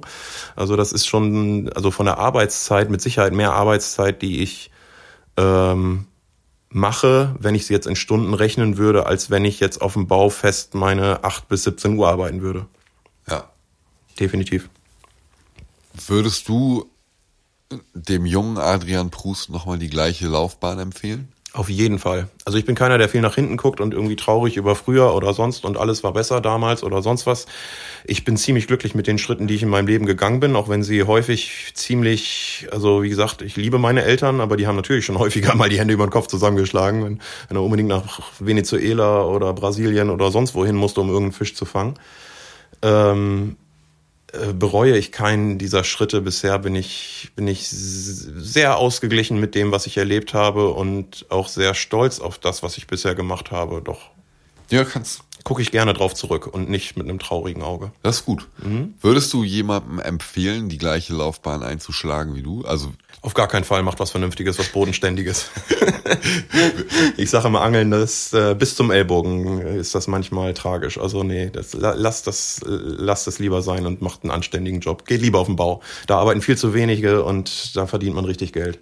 Also wie ich dich kenne und einschätze, wenn ich dir jetzt die Frage stellen würde, machst du das jetzt für immer, wirst du eh sagen, keine Ahnung, ja, mal gucken, ne? Keine Ahnung. Also kannst du dir grundsätzlich noch mal was ganz anderes vorstellen? Ich habe immer gesagt, wenn ich meinen jetzigen Job nicht mehr machen kann oder will oder irgendwas passiert, keine Ahnung, dann werde ich Bootsführer beim THW oder bei der Feuerwehr oder ich mach so eine Pension auf für Fahrradtouristen oder sowas, weißt du? Ich würde sowas ganz anderes machen. Ich habe mir das auch manchmal auch gerade auf dem Bau gedacht, wenn man dann so hieß, wenn der Meister einem dann gesagt hat, so ich als kleiner Azubi auf so einer Autobahnbrückenbaustelle, und mein Meister sagt mir so, du fegst heute die Brücke, und wenn ihr mal so auf so einer 6-spurigen Autobahnbrücke gestanden habt, dann seht ihr, wie viel Fläche das ist. Da braucht man dann so 3-4 Tage zum Fegen. Und das ist ja so Arbeit, wo man nicht groß bei nachdenken muss. Man schwingt einfach nur von morgens 7 bis abends 17 Uhr den Besen und alles ist gut. Und ich glaube, in so einem Job, diese Phasen mal einen Tag lang zu fegen, ist okay. Also es gibt ja bei allen Jobs irgendwie so monotone Arbeiten, wo man nicht bei nachdenken muss, so die Stanze bei VW irgendwie. Aber das wäre es bei mir auch nicht. Also ich muss es häufig haben, dass ich mir wirklich Gedanken machen muss und brauche das auch immer wieder, gefordert zu werden und neu zu lernen. Also das mache ich schon gerne. Deshalb ist es bei mir auch so ungewiss, was ich irgendwann mal machen werde. Also ganz sicher werde ich in 10 Jahren noch angeln. Ob ich dann noch in der Angelbranche arbeite, kann ich absolut nicht sagen. Keine Ahnung, weil ich auch an vielen anderen Dingen schon Spaß haben kann, auch wenn es Arbeit ist. Okay, ja, das finde ich, ist eine gesunde Einstellung. Ist halt eine Adrian-Einstellung, ne? Ja. Du bist ein bisschen Surfer-Typ eigentlich. Und warum surfst du eigentlich nicht? Weil ich mache ganz, ganz viele Sachen nicht. Ganz, ganz viele, bewusst nicht, weil ich dann sage, das kostet mich Angelzeit. Also zum Beispiel Skateboard fahren. Ich bin früher viel geskatet, aber ab dem 30. Lebensjahr habe ich mir gesagt, steige ich nicht mehr drauf, weil dann bricht man sich gleich einen Knochen, wenn man sich aufs Maul legt. Und das kostet wieder Angelzeit. Das kann ich nicht riskieren. Deshalb rühre ich alles andere außer Angeln auch nicht an. Für mich ist mein Fokus ist Angeln. Das ist mein Ding, wofür mein Herz schlägt, und deshalb fange ich nicht an mit Fallschirmspringen oder irgendwie surfen, okay. Oder. Ich kann das widerlegen.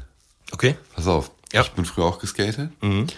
Und dann hat mein Kumpel irgendwann, als er umgezogen ist, nach weiß ich nicht wie vielen Jahren, mein Skateboard in seinem Keller gefunden. Mhm. Und hat mir das wiedergegeben. Mhm. Und dann war ich auch so knapp über 30 und wollte zum Kumpel fahren. Ja. Also mitten in der Woche. Nochmal eben in der Werkstatt 2-3 Bier trinken und wieder zurück. Ja. Ne? Ja. Und da habe ich mir gedacht, ja, wer ist heute mal mit dem Skateboard? Ne? Das ist ein Rollbaum. Bin ich mit dem Skateboard zu ihm hingefahren und dann auch wieder zurück mit 2-3 Bier drinne. Und dann bin ich zu Hause angekommen und musste selber über mich kichern und habe gedacht so, geil, jetzt bist du über 30, ne, und kannst noch besoffen Skateboard fahren, das Leben ist geil. So, du hast alles im Griff. Das fand ich sehr schön. Ja. Also es war so... Ging der Olli sofort, ja. Olli ging sofort, Kickflip beim 3. Versuch gestanden. Alter. Ja. Aber... Dann bist du schon besser als ich, auf jeden Fall. Ja, wir können ja mal zusammen skaten. Nein, da breche ich mir Knochen. Lieber nicht. Lieber angeln. Wenn ich jetzt so bei Instagram sehe, wenn da so ganz kleine Jungs oder Mädels da auf ihren Skateboards durch irgendwelche Halfpipes fahren, denke ich, unfassbar, was diese kleinen Menschen für Eier haben, aber die haben halt eben auch Gummiknochen.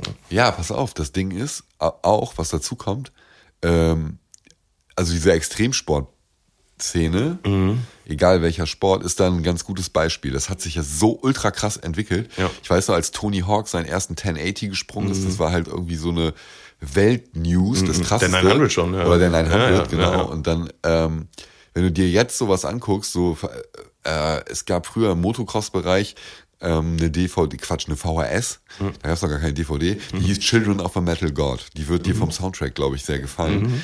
Und da war ein Typ, der ist einen Backflip gesprungen, aber in den See rein. Und alle haben gesagt, so, boah, krass, man, der springt einen Backflip mit einem Motorrad so, ne? Und wenn du dir jetzt anguckst, was bei Freestyle-Motocross-Events, was die da machen, ist komplett gelöscht. Und das ist ja das Problem. Deswegen wird ja Red Bull auch Invalidenmanufaktur gerne genannt, weil sie ja diese ganzen Athleten sponsort und dafür sorgt, dass die oder darin unterstützt, dass die sich immer noch mehr überbieten und immer noch krasser werden. So, ne? Und das ist eine Sache, die ja nicht nur im Extremsport Einzug gehalten hat, sondern auch im Angelsport. Gibt es jetzt auch schon Red Bull gesponserte? Nee, weiß ich nicht, aber von anderen Getränke her. Ja, okay. Nee, Red Bull, die haben Angelmagazine in Österreich. Ganz kurz, ich möchte diesen Getränkehersteller, den ihr alle wisst, wenn ich jetzt meine, den möchte ich gerade nicht nennen. Nein. Aus Gründen, aber ich möchte mal eine Lanze brechen. Und zwar guckt euch mal an, es gibt ein Interview mit dem Outdoor- und Survival-Abenteuer-YouTuber Fritz Meinecke von, ich glaube, Online-Marketing-Rockstars. Da gibt's, ich glaube, als Podcast, und ich glaube, es gibt da auch von ein Video, also sucht mal nach Fritz Meinecke OMR-Podcast. Hört euch das mal an und macht euch mal ein Bild davon, wie es heutzutage ist, als YouTuber, egal in welchem Bereich, sein Geld zu verdienen, und dann hört euch auch mal an, was Getränkehersteller damit zu tun haben, und bildet euch mal ein Bild davon, weil es bei mir nochmal so einiges ein bisschen nochmal verändert hat in meiner Sicht. Aber wo waren wir jetzt stehen geblieben? Also wir waren beim Double Backflip, Angeln, Motocross, achso, ja, und ich glaube, dass das im Angeln auch Einzug hält, dass die Leute halt immer krasser werden wollen. Ne? Ja. Und wenn ich mir dann angucke, wie Instagram ist, glaube ich, so ein bisschen das Red Bull der Angelbranche. Und es vergiftet ja alle. Total. In jeder Podcast-Folge spreche ich darüber, wie scheiße Instagram ist. Ich benutze es selber. Und zu Recht. Aber Burger hat ja in der letzten Episode diesen Tipp mal gegeben, einfach mal was nicht zu posten. Ja, finde ich gut. Was ich ziemlich cool fand. Hört euch das auch nochmal an.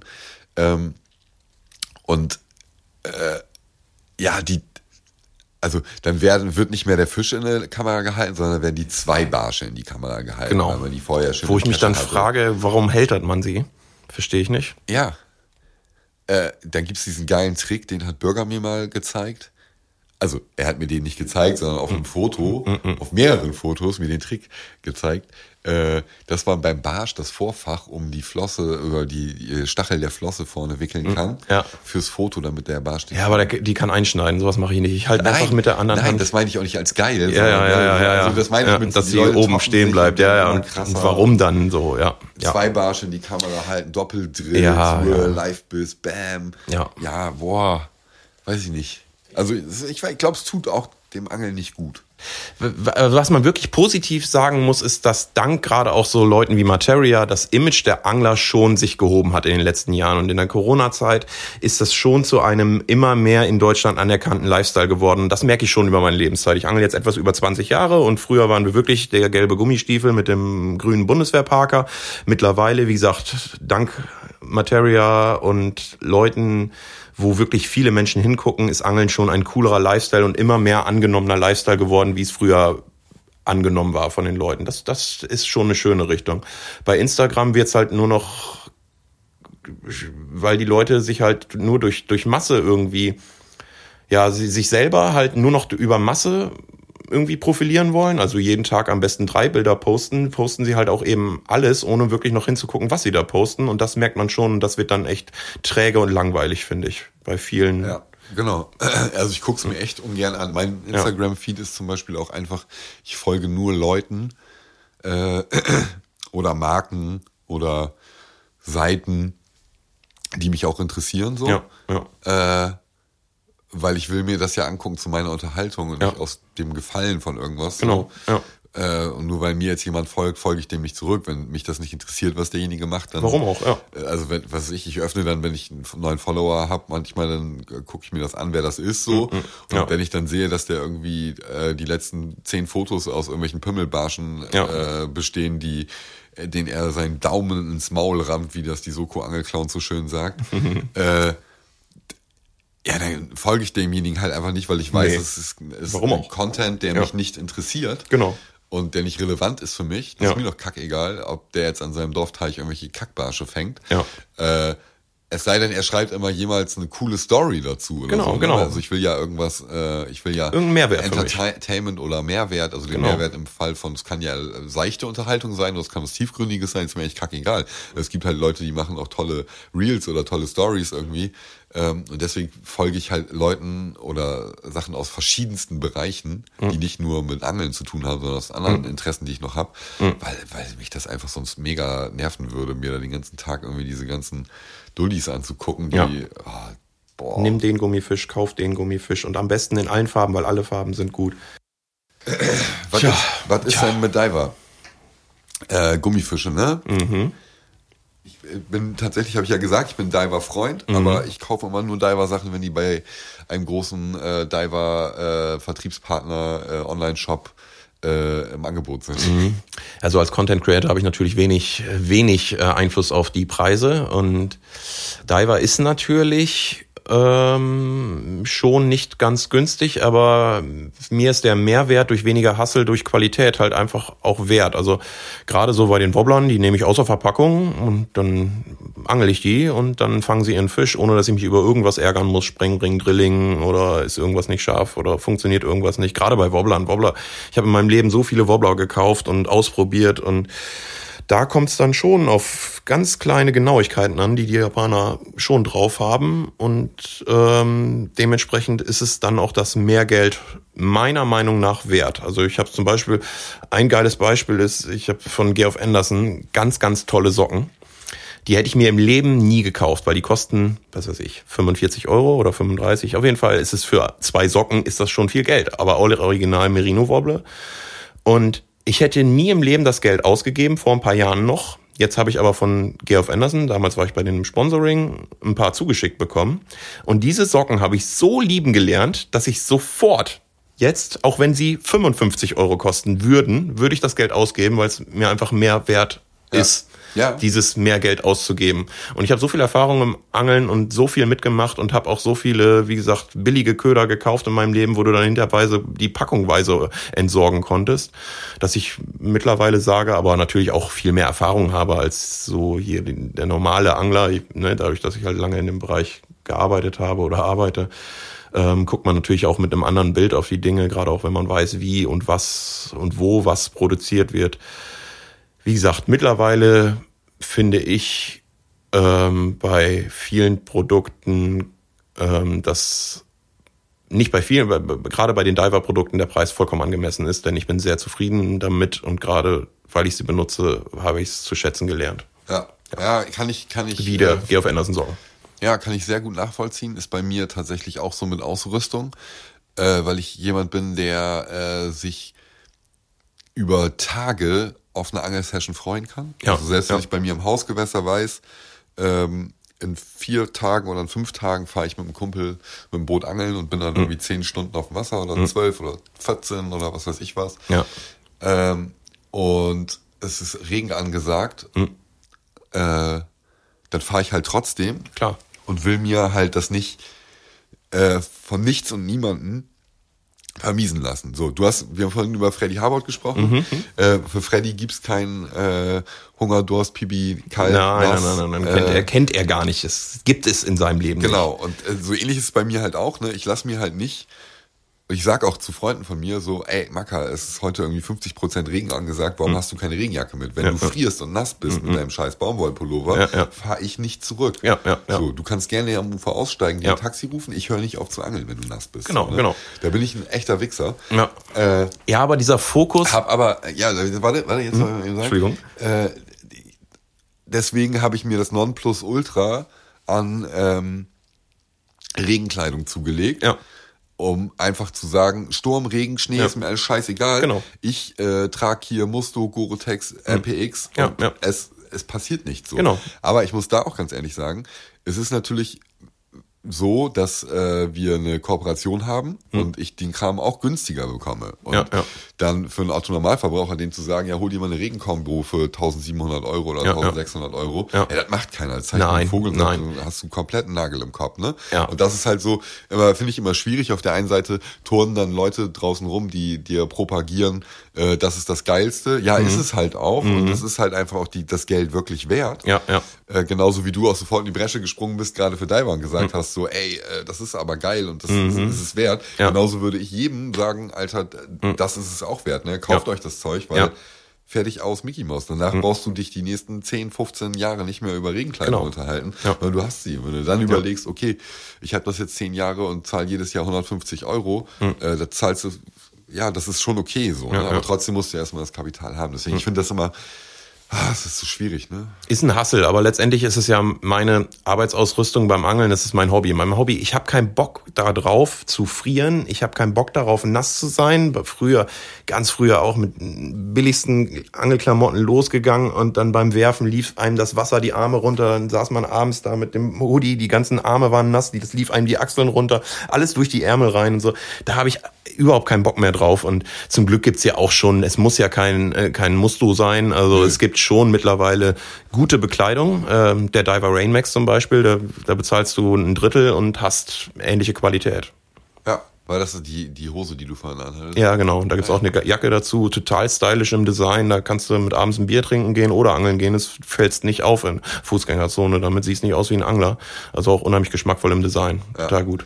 Ja, aber das ist halt dieses Qualitätsding. Ne? Also ich sag ja auch immer, ich habe lieber... einen guten Wobbler anstatt 3, die ich eh nicht fisch. So, ne? Ja, genau. Ist so halt ist es okay, dann auch. Einfach für ein Hardbait 15 € zu bezahlen. Ja. Boah, ich habe letztens einen teuren Ilex-Wobbler das erste Mal gefischt und gleich in eine Steine gehangen. Habe ich dir heute erzählt. Dass ich ja auch viel hier mit den Hardbaits angeln und dann auch um Brückenschatten und so. Ich habe da auch leider habe ich da schon immer mal wieder passiert's ja dann doch, dass man zu hoch wirft und dann in so eine Stahlbrücke rein diesen teuren japanischen Wobbler schießt. Aber was ich sagen wollte mit dem einmal weniger kaufen, man angelt ja auch den einmal weniger. Wenn ich jetzt mich so beim Angeln betrachte, wenn du jetzt irgendeine Zielfischart, nehmen wir mal die Meerforelle an, wenn ich jetzt Meerforellen angeln bin, da habe ich mein Standarddesign, das ist Ayu, das sieht aus wie halt ein Sandaal. Ja. Den angel ich. Da brauche ich nicht 5 Stück von, sondern dann nehme ich diesen einen Sandaal, den angel ich 5 Tage lang durch und dann hat er seinen Job getan. Und da brauche ich auch jetzt nicht die 10 anderen Farben davon. Nee.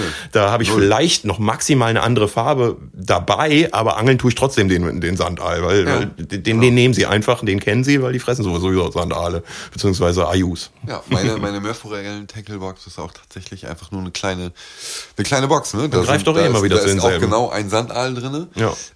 Von einer skandinavischen Firma, ein Inline-Blinker. Ja. Und den habe ich dann da nochmal drin in eine Nummer leichter und kleiner. Ja. Und dann noch 2 Inline-Blinker und ein paar Perlen und Drillinge und Haken. Ja. Und das war's, ne? Mehr brauchst du nicht. Und ich fische eigentlich auch nur den einen Köder. Ja, eben. Du könntest ruhig noch 50 mehr dabei haben. Du angelst doch sowieso denselben. Also eine wichtige Frage, ne? Hast du also bei Teamanglern, den klassischen Teamanglern, ist es ja so, dass sie Kontingente haben bei ihren Herstellern, für die arbeiten. Ja. Und dann heißt es so, für so und so viel Euro im Jahr kannst du einkaufen. Ja. Für dich oder wenn es irgendwelche wichtigen Neuigkeiten gibt, meistens dann irgendwie neue Köder-Range, da kriegt man die on top natürlich noch geschickt, so damit man dafür Werbung macht. Klar. Hast du ein Kontingent bei Daiwa oder hast du... Zahlst du noch irgendwas für Tackle? Nein, ich habe kein Kontingent, aber ich bestelle auch gar nicht mehr so viel außer der Reihe. Letztendlich kriege ich viel von den neuesten Sachen zur Verfügung gestellt und mit denen gehe ich dann auch los. Ich sag mal, so diese klassischen Teamangler, wie ich sie bei Zebco auch hatte und so, sind natürlich dafür da, Vertrauen im Kunden herzurufen. Also wann vertraut man seinem Köder? Man beobachtet das immer wieder, auch wenn man mal mit jüngeren oder Anfängeranglern unterwegs ist. Sobald der Angler einen Fisch auf einen Köder gefangen hat, hat er ja gleich Vertrauen. Sei es in den Spot, er will immer wieder diese Stelle angeln, weil er hat dort schon mal einen Fisch gefangen, oder sei es auch in den Köder, weil er hat ja mit diesem Köder einen Fisch gefangen, also hat er zu Recht ja Vertrauen darin. So, Team- und Testangler sind eigentlich dafür da, dass halt dieses Vertrauen vormachen. Die zeigen, okay, dieser Köder fängt seinen Hecht, das kannst du genauso als Kunde. Du willst einen Hecht fangen, also geh einfach in den Laden, angelst du so wie ich, ja, den Köder, und dann ist die Chance groß, dass du auch damit einen Hecht fängst. Das ist aber doch auch ein wichtiges Feedback für das Produktmanagement, oder? Was man von den Leuten kriegt. Ja, jein. Also ich habe ja, dadurch, dass ich ja so viel im Produktmanagement gearbeitet habe und auch mit einem riesigen Team an Anglern zusammengearbeitet habe, wir hatten, ich glaube, 140 Leute über Europa verteilt. Das meiste waren natürlich Browning-Angler, aber da waren schon eine ganze Menge Leute dabei.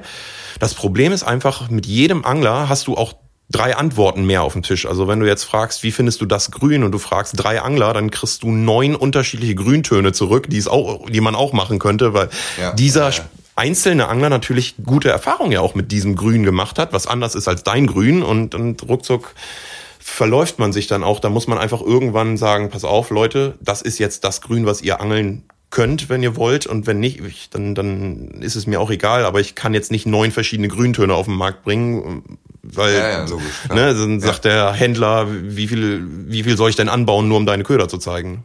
Ja, okay, verstehe ich. Also ich habe einen Bekannten, der für so eine kleine Klitsche arbeitet, als ja so ein Hybrid aus Teamangler, Influencer und Content Creator und vielleicht auch so, also er gibt wichtiges Feedback fürs Produktmanagement. Das ist eine völlig unbekannte Firma, ist absolut nicht relevant, ich werde den Namen hier auch nicht nennen. Mhm.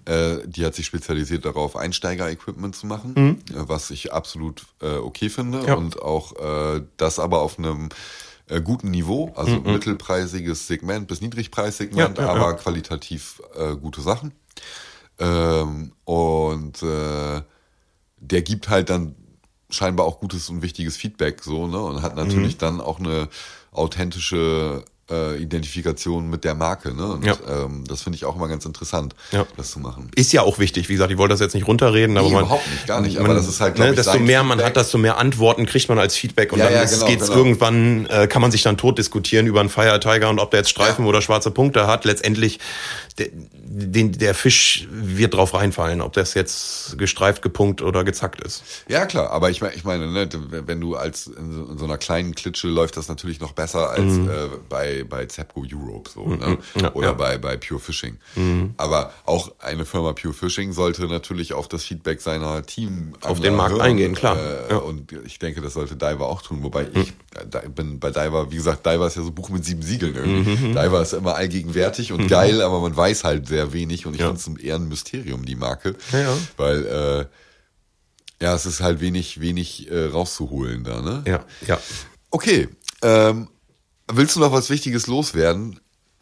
Möchtest du... Ja, ich würde hier an dieser Stelle gerne Jörg Ovens grüßen.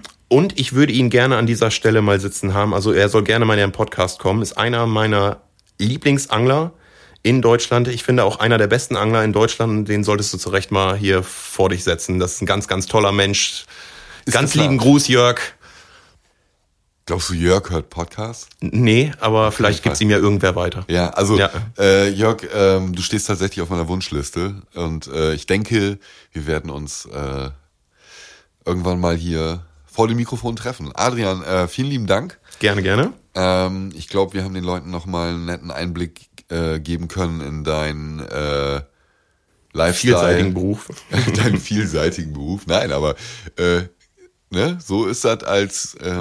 Hang-Loose, Surfer, Hippie, Gammler, in der Angelbranche zu arbeiten. Ja. Fluch und Segen zugleich, auf jeden Fall. Es ist Arbeit, auch wenn es bei dir nicht danach aussieht. Leute, geht lieber auf den Bau, dann braucht ihr auch abends nicht mehr mit dem Auto ins Fitnessstudio zu fahren. Glaubt mir. So, richtig geil. Gut, Adrian, vielen Dank. Dann hauen wir jetzt hier in den Sack, und ich würde sagen... Wir rauchen jetzt noch eine, ne? Ja, Zigaretten drehen kannst du ja. Genau, das muss ich jetzt Adrian raucht noch mal zeigen. Das muss ich auch noch mal eben kurz, wollte ich noch mal anmerken. Nur ein bisschen. Ja. Gut, Adrian, vielen Dank. Hau Tschüss. Rein. Was für ein unglaublich geiler Macker. So ein tiefenentspannter und positiver Mensch. Wie sieht's bei euch aus? Wäre sein Lifestyle was für euch? Für mich auf jeden Fall eher nicht, glaube ich. Das wäre mir zu viel Risiko. So die klassischen Spießerziele im Leben wie Wohneigentum, Familie mit Kindern, Haus, Garage, mit Boot drin am besten noch und sowas. Das wäre alles einfach schwer möglich, allein schon aus finanziellen Gründen. Und auf der anderen Seite ist Adrian einfach mit dem, was er macht, einfach so tiefenentspannt, zufrieden und dankbar für das, was er macht und machen kann. Vielleicht auch wegen dem Ass, was er noch im Ärmel hat als Handwerksmeister. Da kannst du halt auch nicht sehr tief fallen, ne? Bei dem Fachkräftemangel, den wir momentan haben. Es ist auf jeden Fall cool. Viel reisen, viel erleben und vor allem viel angeln. Und auf der anderen Seite hast du natürlich noch immer den Druck, liefern zu müssen, weil es ist ja auch Arbeit. In der Angelbranche arbeiten ist sicherlich geil, aber mit einem 9-to-5-Job, ihr habt es gehört, ist es halt auch einfach nur Arbeit und man ist genauso gearscht wie alle anderen auch, weil man halt einfach arbeiten muss, während andere vielleicht angeln gehen. Ich finde, die Identifikation mit seiner Arbeit, mit der Firma, bei der man arbeitet oder mit dem Produkt ist natürlich absolut wichtig und ein guter Motivationsgrund. Aber ich finde auch, so eine Leidenschaft kann einem sein Hobby definitiv auch vermiesen, wenn man irgendwann immer tiefere Einblicke kriegt oder man irgendwann abgefuckt ist von dem, was in der Branche abgeht oder man einfach den ganzen Tag nur angeln hört. Kann einem das sicherlich an der einen oder anderen Stelle auch mal so auf die Eier gehen, dass man vielleicht selber keinen Bock mehr hat zu angeln. Ich weiß es nicht. Ist für mich schwer vorstellbar, aber ich würde es auf jeden Fall nicht ausschließen wollen. Ich habe ja Adrian die ganze Zeit ziemlich frech immer irgendwie fieser Surfer-Hippie oder Gammler genannt. Das ist er aber absolut und überhaupt nicht.